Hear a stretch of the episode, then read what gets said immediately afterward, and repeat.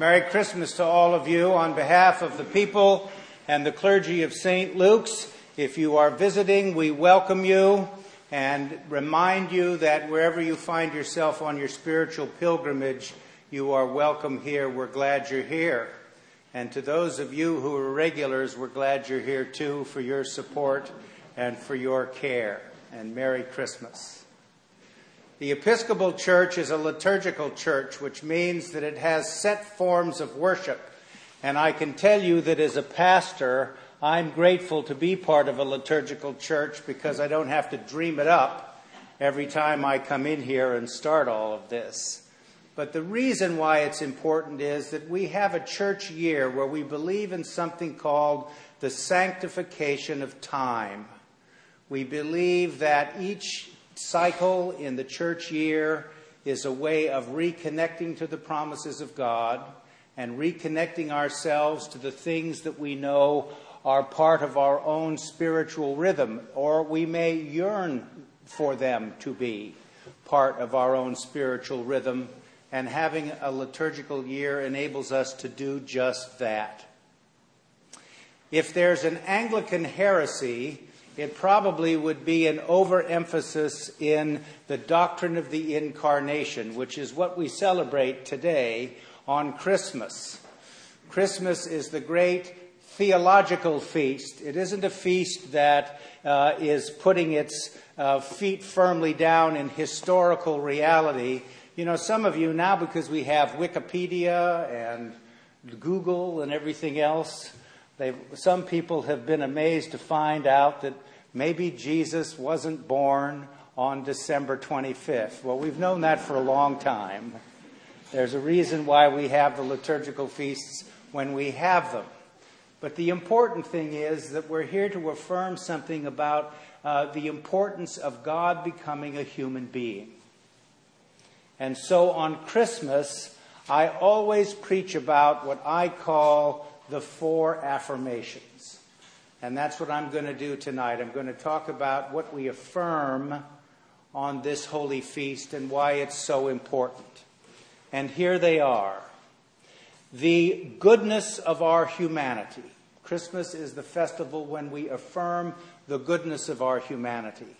Christmas is the festival when we affirm the second affirmation, which is that each one of us can achieve the highest and best of our human potential because we have seen it in the person of Jesus Christ, the pioneer and perfecter of our faith, the template that we lay over our own spiritual development and maturity.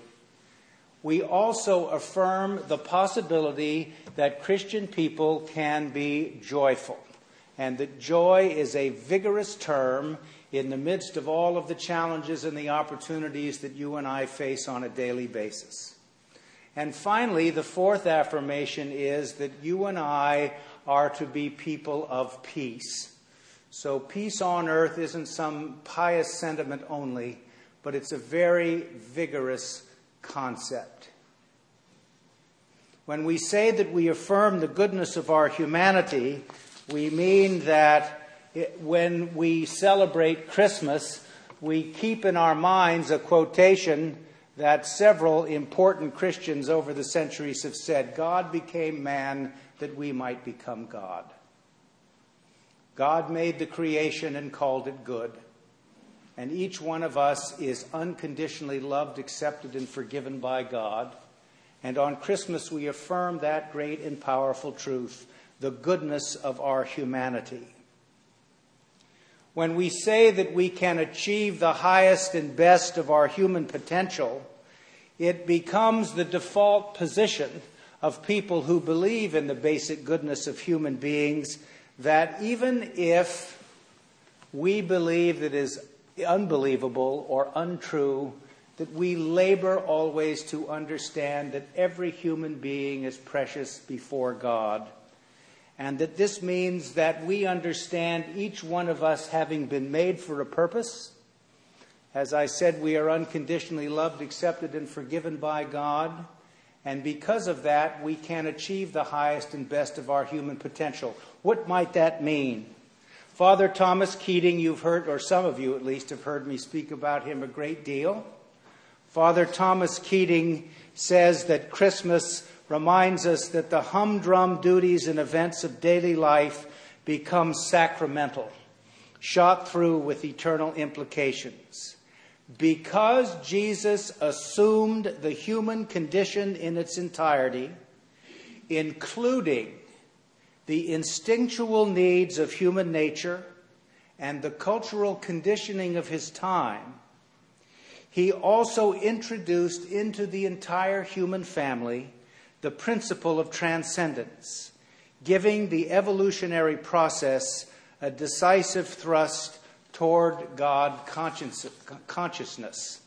And this means that Jesus has joined the human family and has not just subjected himself to the consequences of the flesh, but also introduced the principle of the redemption of the flesh from all the pre rational programs for happiness that center around our lives.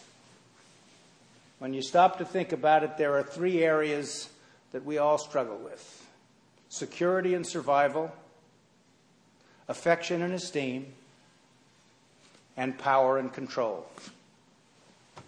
And these are the things that are the substance out of which our spiritual maturity grows.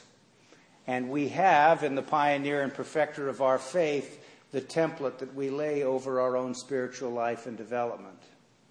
The early followers of Jesus who heard his words and saw his works believed that in this man, in his words and in his works, we have seen words and works indistinguishable from the words and works of God. And by virtue of that, we were not watching some tableau that seemed to be interesting but that in his teaching he gave us tools that we can use. And therefore we can be like him. What Jesus Christ is by nature, we become through adoption and grace. The word joy often has a kind of uh, giddy hilarity associated with it. I use sometimes the example of Snoopy in the old Peanuts cartoon, you know, joyful, Joyful is sort of that hilarious thing. Joy in the spiritual life is the sure and steady belief that the conundrums, the uncertainties, and the ambiguities of your life can come into clearer and surer, surer focus as you live. And that because of the confidence that develops around that possibility, it is possible for you to be joyful. And that you can say to yourself, you know, this is something that will come clear to me as I desire to live a life of intention and some species of uh, placing myself in a position to be able to get clear about the things that I need to be. So that's what joyfulness means. It's connected to hope, isn't it? And I've said to you before that hope can be understood as honesty, openness, persistence, and enthusiasm a way to say that I'm going to meet the challenges and the opportunities in front of me because God is with me, God coming from within to enlighten and strengthen me. And because of that, it makes me joyful. Finally, when we say that we're people of peace, we don't mean some pious sentiment uh, about that as well. When we say peace on earth as Christian people, we understand that in some way we are obliged to be people of peace in two ways. In our relational life, in our corporate self understanding, laboring to make a world where it is easier for people to be good, and the acknowledgement also that as we become people of peace and we become spiritually mature, and God's Spirit works on our emotional, spiritual, and mental states, that we are able to bring peace to ourselves internally, to maybe still those internal demons that are part of uh, everyday living, and push them to the side and give us the opportunity to uh, experience some species of serenity as we live.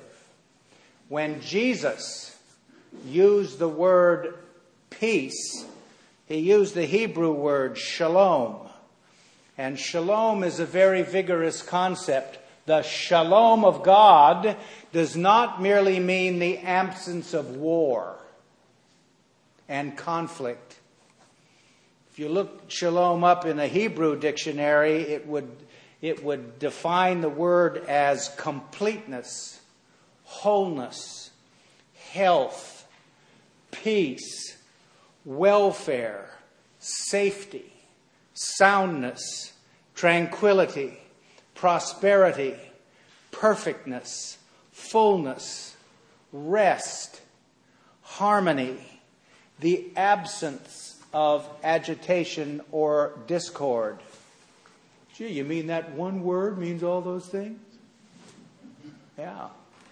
At least that's how it's been used by the people uh, whose word it belong, whose word it is. And so in the Hebrew Bible, when you hear something about the shalom of God, think about what a profound concept it is in terms of its implications for the world that God made and called good. You know, a lot of times I use instead of the word world, cosmos, because that's the word that's used in the, in the Greek New Testament for world. But cosmos uh, is a more vigorous term, too. It doesn't mean just world, it means order. It means bringing things to order out of chaos. And also, a definition of cosmos and world is ornament. I like to think in, Christ- in Christmas time, ornament is something we think about, ornaments.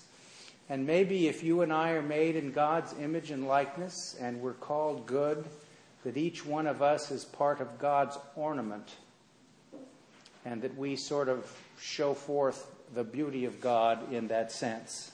We become transparencies and reflections of God's grace and love as we live. So give thanks for the birth of the Savior. See if you can uh, remember that God made you and called you good, that you can achieve the highest of your human potential. That as you become clearer about the things that used to baffle you, you can really make a difference in the world and you can, in fact, be an instrument of the shalom of God. Amen.